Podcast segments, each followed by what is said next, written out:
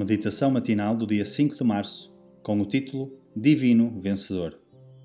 E o capítulo base encontra-se em Apocalipse, capítulo 6, versículo 2.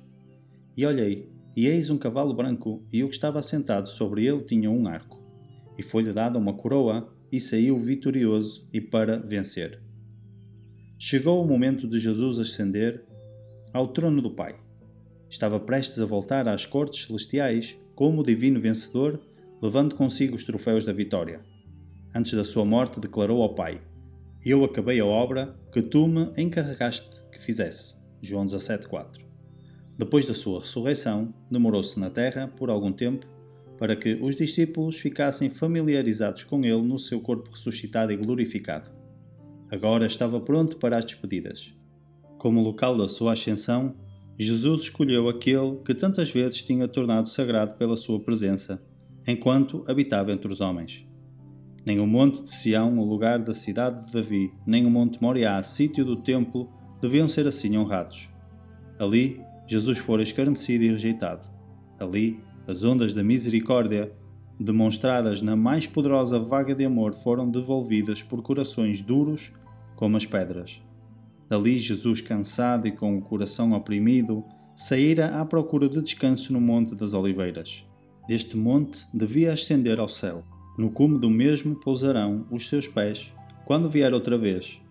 Chegará sobre o Monte das Oliveiras, não como o varão de dores, mas como o glorioso e triunfante Rei enquanto as aleluias dos hebreus se misturarão com as ossanas dos gentios e as vozes dos remidos como uma grande multidão há de avolumar-se na aclamação Coroai-o, Senhor de todos.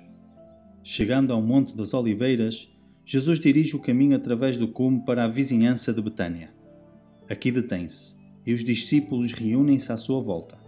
Raios de luz parecem irradiar do seu semblante, enquanto os contempla amorosamente. Não critica as suas faltas e os seus fracassos. As últimas palavras que chegam aos seus ouvidos, vinda dos lábios do seu Senhor, são da mais profunda ternura.